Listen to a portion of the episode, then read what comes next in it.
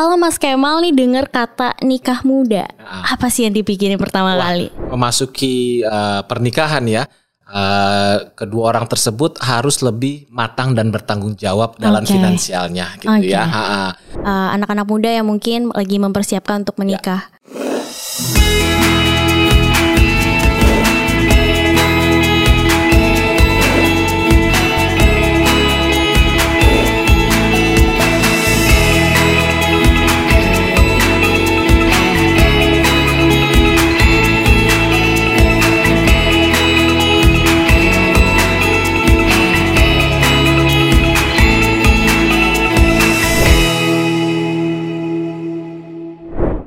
Halo Sobat BNI Sekuritas, kembali lagi di The Invest View bersama saya Octavia, di mana kamu bisa bincang-bincang hangat seputar finansial, investasi, dan juga topik-topik terkini.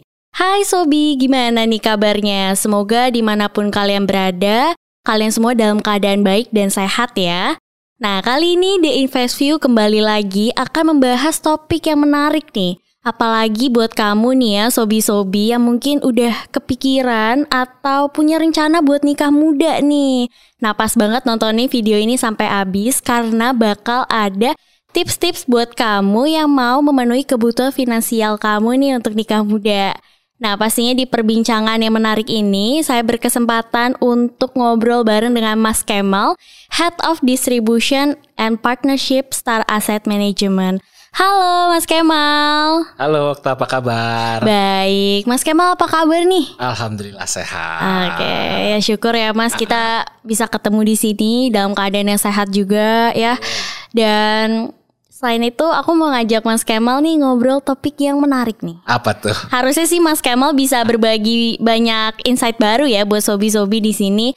Jadi uh, hari ini aku mau ngobrolin soal tips uh, mengumpulkan dana untuk menikah muda supaya nih nanti waktu uh, lagi mempersiapkan pernikahan udah nggak pusing tuh finansial tuh. Wah, menarik banget tuh.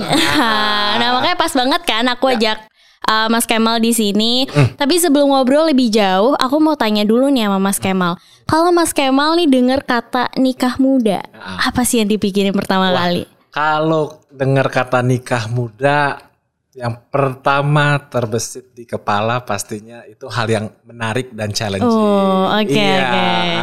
Karena kita akan memasuki satu uh, kehidupan baru Mhm. ya yang biasanya sendiri terus kita punya pasangan nih. Oke. Lakukan hal-hal barengan, aktivitas kita barengan, uh, finansial kita juga barengan Hmm, gitu ya. Ha-ha.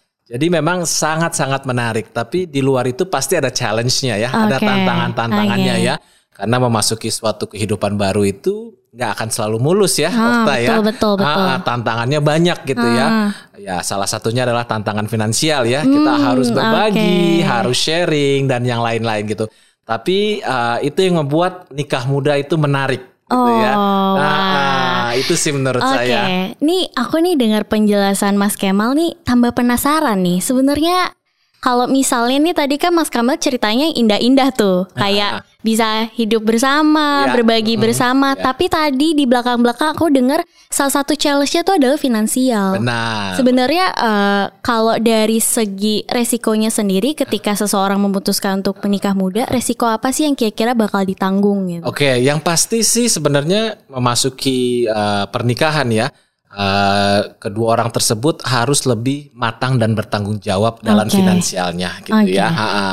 Karena yang mungkin biasanya oh mikirin dari sisi finansial sendiri gitu ya, masuk ke pernikahan, pernikahan muda khususnya gitu ya, itu sudah harus lebih matang dalam mengambil keputusan, harus lebih bertanggung jawab gitu ya. Ha, karena ada satu orang lagi nih gitu yang terlibat dalam hidup kita gitu. Benar. Ha, jadi eh, itu saya nggak akan bilang itu resiko ya, tapi itu sesuatu tantangan sih ya. Yang saya yakin kalau memang direncanakan, dipikirkan dengan baik-baik, dikomunikasikan dengan baik dengan pasangan kita, tantangan tersebut bisa dilalui eh, tanpa masalah sih menurut saya. Oke. Ah, Nah, kalau kita ngomongin soal tantangan finansial itu kan luas banget ya. Ya. Kira-kira sebenarnya kebutuhan finansial seperti apa sih yang harus dipersiapkan dan menjadi salah satu fokus utama nih untuk uh, anak-anak muda yang mungkin lagi mempersiapkan untuk menikah. Ya. Oke, yang pasti kan kalau kita nikah ya, kita sebelum masuk ke pernikahannya sendiri mm -hmm. kan harus ada kesiapan finansial dalam prosesi pernikahannya sendiri okay. ya, Okta mm. gitu ya. Uh, kita ngomong akad nikahnya atau pemberkatannya atau entar resepsinya mm gitu. Itu semua kan membutuhi uh, dana ya mm yang harus disiapkan gitu ya. Betul. ya. Jadi memang untuk untuk memenuhi uh, pra kenikahan sendiri itu memang harus di direncanakan dengan baik uh, hmm, Okta gitu okay. ya. Nah, ada tuh strategi-strateginya yang kita bisa lakukan tuh dalam untuk supaya mencapai pada saat kita mau nikah, prosesinya dan yang lain-lain, uh, kebutuhan finansial dan tujuan finansial kita bisa tercapai gitu. Okay. Sebelum masuk ke strategi-strategi yang hmm, tadi Mas Kemal bilang ya. Benar.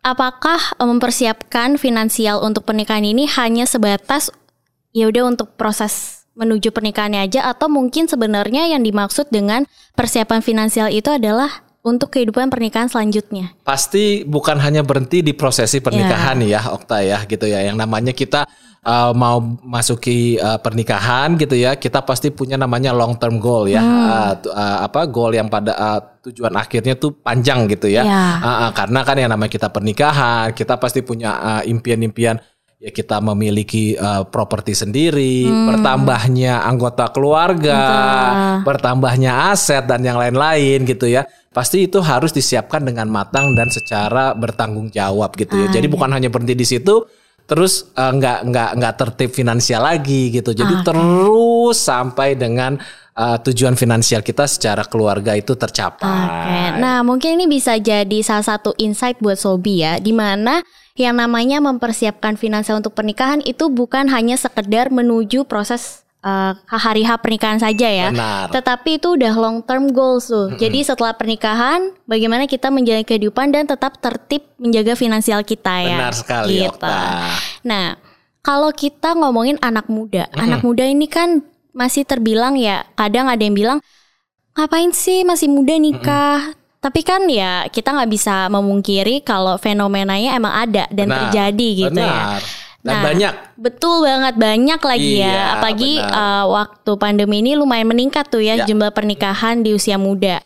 Nah, kalau Gen Z memutuskan untuk nikah muda, mm apakah mereka bisa menikah muda tanpa harus pusing secara finansial nih? Saya rasa sih bisa, pasti okay. ya. Ha -ha, gitu ya, saya rasa bisa ya yang namanya niat baik ya memasa menikah itu kan menurut saya kan menurut banyak orang lah ya mayoritas itu kan sesuatu niat yang baik ya yeah, ya gitu yeah. ya ingin membangun satu keluarga mm, gitu ya mm. jadi memang uh, ada tantangan-tantangannya sendiri gitu ya di luar finansial gitu tapi uh, kembali ke tantangan finansial sendiri pasti bisa dilalui ya yang pa, uh, pasti bisa dilalui dan yang pasti si Gen Z-nya itu harus merencanakannya dengan baik gitu oh, ya okay. dan tertib dan disiplin gitu oh, sih okay, untuk okay, mencapai okay. Uh, finansial goal. Berarti tersebut. jangan cuma mikirin yang indahnya aja tapi untuk kebutuhan finansial itu menjadi fokus utama juga ya Benar. untuk uh, apa ya namanya hubungan mereka gitu ya, ya. ke depannya ya Mas. Hmm. Nah, kalau tadi kan Mas Kamal bilang bisa kok uh, Gen Z ini menikah tanpa pusing finansial. Kalau gitu pertanyaan aku selanjutnya mm adalah sebenarnya komposisi apa aja yang harus diperhatikan mm terutama dalam mempersiapkan dana pernikahan ini bagi mm Gen Z? Oke, okay, pertama ya namanya kita mau melakukan satu uh, pernikahan ya, kita menginginkan satu acara vol resmi lah ya mm gitu ya. Uh, seberapa besar, seberapa mewah itu kembali ke masing-masing gitu ya. Uh, tapi uh, yang jelas dari awal harus jelas dulu tujuannya ya hmm. tujuannya dan kapannya timelinenya. Hmm. Hmm. Jadi misalnya uh, Gen Z ini uh, pingin nikah dua tahun lagi mm. gitu ya. Mm. Ada itu kira-kira bagaimana meng, uh, dan, dan dan dia memproyeksi untuk biaya pernikahannya jumlahnya misalnya X gitu mm. ya. Nah, dari sekarang tuh sudah bisa direncanakan okay. masuk uh, apa uh, investasi seperti apa, bagaimana cara menabungnya dan mm. yang lain-lain gitu ya. Jadi okay. harus jelas dulu end goalnya, short term goalnya seperti apa dan mm. waktunya kapan. Okay. Gitu. Dan itu disesuaikan nantinya gitu. Oke. Okay. Wah ini insight baru lagi nih. Mm-mm. Berarti yang namanya mempersiapkan dana finansial itu nggak bisa kayak oh ya bulan depan mau nikah baru bulan ini deh kita siapin finansialnya ya, itu iya. nggak bisa ya. Benar. Jadi emang harus bener-bener uh, direncanakan dari jauh-jauh hari bahkan tadi Mas Kemal bilang mungkin perhitungannya ya mungkin dua tahun lagi mau nikah udah di, bisa dipersiapkan dari sekarang gitu ya. ya. Benar. Nah berarti kalau untuk komposisinya itu balik lagi ya hmm. ke masing-masing orang ya. Benar. Mau mengadakan pernikahannya seperti apa. Benar dan juga uh, bagaimana mau menata keuangan dengan pasangan Benar. gitu ya. Nah, kalau misalnya nih kita udah tahu nih planning kita, mungkin ya mau pernikahan yang sederhana aja, ya. mau uh, ya nggak ngundang terlalu banyak orang. Gimana cara kita juga tahu kalau uh, secara finansial kita tuh udah siap, udah hmm. cukup hmm. gitu. Ada nggak sih tolak ukurnya gitu? Sebenarnya tolak ukur sih tidak ada ya gitu ya. Kesiapan secara finansial maupun kalau kita memasuki memasuki satu pernikahan kan itu uh, kesiapannya bukan hanya dari sisi finansial ya, oh, hmm. uh, Okta ya. Kesiapan mental, hmm. kematangan dan hmm. yang lain-lain. Itu sebenarnya tidak ada rumus bakunya gitu. Hmm. Itu kembali ke masing-masing individu okay. gitu ya. Ha -ha. Jadi uh, siap nggak siap itu relatif ter, uh, terkait dengan uh, apa kesiapan si uh, dua orang tersebut ya gitu. Jadi memang tidak ada uh, benchmarknya, tolak ukurnya gitu ya. Oh dia udah siap berdasarkan finansial ataupun mental gitu ya. Yang pasti adalah komitmen ingin uh, membangun satu uh, rumah tangga komitmen ingin mencapai satu financial goal ya itu sama antara kedua uh, dua dua orang tersebut. Oke, okay, ah, oke okay, berarti mempunyai satu hmm, visi dan misi yang betul, sama. Betul, betul, betul, Iya, gitu. iya. Berarti uh, kita tuh mempersiapkan finansialnya bukan sendiri-sendiri ya, tapi ya. udah direncanakan bersama pasangan Pasti. gitu ya. Karena hidupnya kan akan berdua betul, kan. Betul, ah, betul. Ah, gitu. Oke. Okay. Nah, kalau gini aku jadi muncul per, uh, pertanyaan menarik nih. Apa? Apakah dana persiapan pernikahan ini harus disiapkan ketika kita udah punya pasangan dulu? Enggak, justru enggak gitu ya. Oh. Pas kita single pun juga uh, enggak ada salahnya gitu oh, ya okay. untuk kita nyiapin karena uh, salah satu uh, basic principle di investasi itu ya adalah uh, pal, apa the earlier we start gitu ya the better dalam arti semakin semakin awal kita mulai berinvestasi ya itu akan semakin bagus untuk long term long term resultnya gitu ya. Hmm. Di samping itu juga dana yang diperlukan untuk investasi pun juga tidak terlalu banyak kalau kita mulai pada umur yang ibaratnya relatif muda sebelum oh, ah, ah. Okay, pas masa kuliah ataupun sampai SMA oh saya misalnya seorang anak SMA dia sudah mulai bisa menabung atau berinvestasi untuk untuk untuk keperluan pernikahan dia itu that's a really good menurut saya sih oh, gitu ya. Okay, ha, okay. gitu. Jadi, Jadi memang mm, udah mikirkan masa depan uh, yang cukup panjang di saat usia yang masih cukup muda. Oke, okay. berarti nih Sobi jangan insecure ya. Nanti mikirnya aduh belum punya pasangan nih jangan mulai dulu deh investasinya tapi ternyata sedini mungkin pun boleh ya Benar. bahkan dari tadi Mas Kemal bilang dari SMA Benar. gitu udah mikir nih kayak iya. lima tahun lagi mau nikah mulai Benar investasi sekali, ya. sekarang Ha-ha. nah kalau ngomongin nih ya, ya soal investasi nih kayaknya tadi Mas Kemal udah nyentuh-nyentuh ke sana ah, nih okay. ya. Apa-apa. Uh, apakah sebenarnya lebih baik nih kita menabung untuk bisa mengkap cover semua kebutuhan pernikahan atau justru dana itu kita investasikan? Oke, okay, nah jadi begini ya, uh, selama ini kan uh, mungkin uh, yang kita tahu adalah nabung, nabung, nabung hmm. gitu ya. Kal uh, nabung memang secara uh, secara nominal ya, secara nominal duit kita akan bertumbuh. Hmm. Tapi kan kita harus melakukan tolak ukur hmm. dengan bertumbuhnya duit tersebut apakah mempunyai purchasing power yang sama gitu hmm. kan ya. Nah, soalnya kan ada faktor namanya inflasi, betul, ya, betul, betul. kenaikan harga, ya, gitu ya. kan, ha -ha, gitu. Apakah dana yang tumbuh ini cukup nggak mengcover kenaikan harga yang disebut tadi oh, inflasi, okay, Okta, okay. benar, gitu. Benar. Dan most of the time kalau apa kalau kita hanya menabung mm -hmm. atau menggunakan produk-produk yang tanda kutip konvensional yeah. seperti tabungan, deposito mm -hmm. itu sulit mengalahkan inflasi. Oh, betul. Sulit gitu mm. ya. Ha -ha. Jadi duit kita bertambah tapi uh, daya beli kita sebenarnya nggak bertambah gitu iya, ah, iya, iya. gitu nah jadi alternatifnya seperti apa di situlah kita masuk ke investasi namanya oh. ya namanya macam apa investasi itu berbagai macam uh, investasi ya gitu ya yang uh, yang tersedia untuk uh, masyarakat secara uh, luas gitu ya. Okay. Uh, uh, gitu. Ntar mungkin investasinya kita ngomong bisa lebih detail lagi ntar gitu. Nah, selanjutnya aku mau nanya justru nih, ya. Mas Kemal. Sebenarnya apa jenis investasi itu kan banyak ya. Benar. Kira-kira mana yang paling cocok untuk alokasi dana pernikahan? Hmm. Oke, biasanya kan orang meng- uh, mulai memikirkan pernikahan itu mau menikah kan ya dalam kurun waktu kalau kita ngomong rata-rata ya, ya mungkin tahun depan atau dua tahun ya tadi seperti saya bilang gitu ya. Jadi mungkin dalam setahun atau dua tahun ke depan itu uh, ada satu produk investasi ya yang relatifly uh, resikonya minim ya. Uh, tetapi bisa memberikan imbal hasil yang ngalahin inflasi tadi saya bilang Oke. gitu. Itu namanya reksadana. Wah, oke. Ini berarti produknya reksadana. Benar Oke. gitu. Kenapa reksadana uh, potensi returnnya apa relatifly atraktif ya, uh, menarik, mengalahkan uh, ada potensi mengalahkan inflasi. Resikonya minim, saya tidak akan bisa bilang itu tidak ada resiko. Dari sisi likuiditasnya pun juga relatifly aman. Likuiditas dalam Oke. arti kalau kita perlu dananya, siap itu dana gitu. Oke, oke. Kan ada investasi yang kita investasi tapi kalau kita perlu dananya nggak ada gitu ya. Iya, jadi reksadana is very very liquid juga gitu. Oke. Nah, reksadana itu kan ada jenisnya juga ya, Mas. Benar. Ada reksadana pasar uang, reksadana eh, obligasi dan juga ada juga yang saham. Ya, nah, benar. dari jenis-jenis reksadana ini tuh ada nggak sih yang terbilang tuh eh, paling cocok lah untuk planning pernikahan atau menurut Mas Kemal sebenarnya tergantung lagi dari rencana kita nih. Tergantung lagi dari rencana kita ya. Oh, saya oke. ambil contoh gitu yang tadi anak SMA gitu ya. Misalnya dia mempunyai tujuan saya mau meni- re- berencana menikah dalam 5 atau enam tahun ke depan. Ya dia masih SMA tapi udah mikirin oh saya mulai dari sekarang nih gitu ya. Dia bisa masuk reksadana saham. Karena time time horizonnya masih cukup panjang di atas lima tahun. Oke. Ya, oke. Lain halnya kalau misalnya seseorang yang misalnya udah kuliah di semester uh, 6 gitu ya. Dua tahun lagi nih saya mau nikah nih gitu ya sama pasangan saya. Jadi time horizonnya cuma dua tahun dari sekarang nih ya gitu ya. Uh, saya tidak akan sarankan masuk ke reksadana saham Oke. karena time horizon yang lebih pendek gitu ya. Uh, kami akan sarankan masuk ke aset kelas yang uh, kurang uh, tidak terlalu volatile gitu ya seperti reksadana pasar uang maupun reksadana pendapatan tetap gitu. Oke, jadi nggak ada jenis reksadana tertentu yang paling cocok, tapi eh, semua jenisnya itu cocok. Cuma balik lagi ke perencanaan kita bersama pasangan gitu Benar ya. sekali ya. Oke.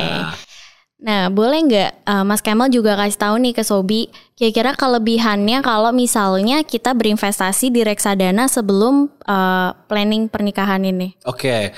Produk reksadana ini bisa dibilang produk yang cukup populer sekarang ya. Uh, apalagi dua tahun kita pandemi ini kan orang banyak waktu di rumah berinvestasi macam-macam gitu ya. Reksadana ini bisa dibilang produk pengenalan untuk investasi yang cukup bagus menurut saya ya. Oke. Karena kenapa? Uh, salah satunya adalah uh, murah. ya. Ah, ah, Ya, banyak produk reksadana termasuk produk uh, banyak produk reksadana ya yang hanya berinvestasi 10.000 ribu aja udah bisa beli reksadana. Sepuluh ribu itu Iya, satu iya. gitu ya. Kedua, berinve- cara berinvestasinya mudah. Oh, ya, oke, Ah, oke. ah. dulu mungkin kalau mau berinvestasi reksadana harus ke bank dan yang lain-lain. Sekarang lewat handphone. Hari gini kan Iya, ibaratnya udah kan digital udah banget digital ya. semua Ah, ah, betul, gitu. betul. Semua udah punya apps ya, Ah, ah, Okta gitu betul. ya. Ha, ha. Ketiga, ini terdaftar dan diawasi oleh regulator kita. Namanya OJK, Otoritas Jasa Keuangan Oke. gitu. Dan terakhir mungkin semuanya tuh transparan ya. Jadi di setiap produk reksadana ada lembaran namanya fun fact sheet yang menginformasikan semua hal-hal yang material gitu ya. Betul, betul. Ah, dari situ transparansi dari reksadana tersebut. Gitu. Oke, jadi dicatat tuh ya Sobi. Ah, ah. Kalau misalnya mau planning pernikahan, terus bingung nih investasinya enaknya ke mana ya? Nah, salah satunya nih ada reksadana ya, Ya. dengan berbagai kelebihannya untuk bisa mencapai goals kamu nih menyiapkan pernikahan di usia muda. Nah, kalau tadi yang indah-indahnya nih, Ya. sekarang mungkin boleh nggak dijelasin juga nih Mas Kemal resikonya? Oh iya pasti Gitu. yang namanya investasi ya eh, Okta ya eh, nggak selalu indah ya Iya. gitu ya nggak selalu indah pasti namanya investasi pun mempunyai resiko ya gitu ya Eh, salah satu resiko eh, yang paling umum di reksadana lah resiko pasar atau namanya market risk ya. Karena eh, namanya res- eh, reksadana itu adalah kumpulan dana orang yang dikelola oleh manajer investasi dan diberikan eh, aset-aset tertentu. Apakah itu obligasi ataupun saham gitu ya. Yang namanya obligasi atau saham itu kan ada hubungannya dengan pasar ya hmm, gitu ya. Hmm, Namanya market kan bisa naik bisa turun gitu betul, gitu kan. Betul. Nah, jadi kalau pasar lagi turun, market lagi turun, pasti nggak nutup kemungkinan reksadana hmm. pun juga turun gitu okay. ya. Tapi itu semua kita bisa mitigasi uh, resikonya dengan kita berinvestasi secara long term. Hmm, ah, okay, ah, gitu. Okay. Jadi memang ada resiko, tapi kita ada cara bagaimana memitigasinya. Oke. Okay. Gitu. Oke, okay, nah kalau misalnya mempersiapkan pernikahan, perlu nggak sih kita juga ada plan B gitu untuk mengumpulkan dana pernikahan ini? Plan B uh, backup plan ya mm -mm. maksudnya ya gitu yeah. ya pastilah ya namanya kita apa uh, merencanakan sesuatu ada backup plan ya gitu ya tapi plan A kita tuh harusnya yang terukur gitu okay, ha, okay. supaya uh, plan B-nya nggak perlu dilakukan gitu uh -huh, ya ha, gitu plan B pasti ya gitu ya jadi uh, dari dana yang kita punya uh, budgetkan untuk hmm. uh, pernikahan kita gitu ya Uh, mungkin mayoritas kita investasikan hmm. melalui plan A kita, plan B kita itu kita masukkan ke produk-produk yang konvensional yang bisa dibilang resikonya sangat minim. Jadi boleh juga gitu ya, tetapi pastikan plan A kita itu terstruktur, ya terukur, ya dan termitigasi. Gitu. Oke, okay. wah ini menarik banget nih ya. Siapa tahu sobi-sobi di sini langsung abis dengerin Mas Kemal sharing nih, uh -uh. Uh, langsung ini pengen nyiapin ah kayaknya udah perlu nih nyiapin dana buat nikah harus harus okay. gitu dan tadi yang paling aku highlight itu adalah ketika Mas Kemal tuh jelasin kalau uh, yang namanya planning untuk dana pernikahan tuh nggak bisa tiba-tiba itu ya harus dipersiapkan dengan matang dari hmm. jauh-jauh hari dan jauh-jauh harinya juga bukan yang kayak tiga bulan sebelumnya iya. tapi ya, ya dua tahun sebelumnya lima tahun sebelumnya gitu supaya uh, apa ya namanya perencanaannya tuh jadi lebih terukur ya. Benar. ya tadi kata Mas Kemal juga dan eh, salah satu produk investasi yang mungkin bisa Sobi gunakan juga adalah reksadana gitu ya dengan berbagai kelebihannya dan minim resikonya itu bikin Sobi tuh mungkin jadi nggak was-was gitu ya kalau berinvestasi gitu ya. Oke, nah Mas Kemal ya. sebelum ya. aku menutup perbincangan kita nih. Ya Mungkin Mas Kemal ada nggak sih pesan-pesan buat Gen Z nih, okay. anak-anak muda yang hmm. mungkin mau melangsungkan pernikahan di usia muda? Oke, okay, uh, eh, mungkin pesannya ya uh, bagi sobi-sobi Gen Z nih ya yang iya. mau menikah muda gitu ya. Uh, mungkin pesan saya adalah uh, itu adalah pernikahan adalah satu niat yang cukup baik mm -hmm. ya, yang sangat baik menurut saya ya gitu ya. Tapi yang namanya pernikahan itu adalah memasuki uh, era hidup yang baru ya bersama pasangan uh, pasti nggak akan semuanya indah mm -hmm. gitu kan ya uh, komunikasi adalah penting dari uh, kedua sisi ya mm -hmm. uh, si laki maupun perempuan gitu ya dan jangan lupakan aspek finansial juga tidak kalah penting ya dalam membina okay. rumah tangga gitu ya okay. dan rencanakan uh, apa uh, perencanaan finansial sematang mungkin ya sebertanggung jawab mungkin gitu ya agar uh, rumah tangganya bisa langgeng gitu ya, agar semua tujuan-tujuan hidup dalam rumah tangga itu bisa tercapai. Oke, okay. wah terima kasih uh, nih ya Mas Kemal buat pesan-pesannya, ya. karena aku sendiri nih yang dengerin tuh jadi uh, apa ya lebih terbuka gitu pikirannya. Ternyata nggak semenakutkan itu ya Tidak menikah di usia iya di usia muda dan bisa dipersiapkan sedini mungkin gitu. Benar. gitu dengan cara ya tadi berinvestasi Benar. gitu ya. Oke, kalau gitu Mas Kemal aku mau terima kasih banget sama Mas Kemal ya. udah nyempetin waktu datang ke sini ngobrol bareng bagi pengetahuan baru buat sobi-sobi ya. ya. Dan terima kasih juga buat sobi-sobi di rumah yang udah nontonin The Invest View sampai selesai. Semoga informasi dari Mas Kemal ini bisa membantu sobi-sobi terutama buat kamu yang lagi mempersiapkan pernikahan kamu ya. Oke kalau gitu aku pamit undur diri dulu. Jangan lupa subscribe channel YouTube-nya BNI Sekuritas dan jangan lupa follow Instagram, Twitter dan juga Facebooknya BNI Sekuritas supaya kamu dapat update-update terkini dari BNI Sekuritas. Dan kamu juga bisa dengerin episode The Invest View ini di Spotify. Jadi di mana pun kalian berada, kalian bisa tetap dengerin dan update dengan episode The Invest View. Kalau gitu untuk sobi semua, tetap jaga kesehatan fisik, tetap jaga kesehatan finansial, tetap berinvestasi, dan pastinya investasinya bareng BNI Sekuritas. Sampai jumpa sobi. Sampai jumpa sobi.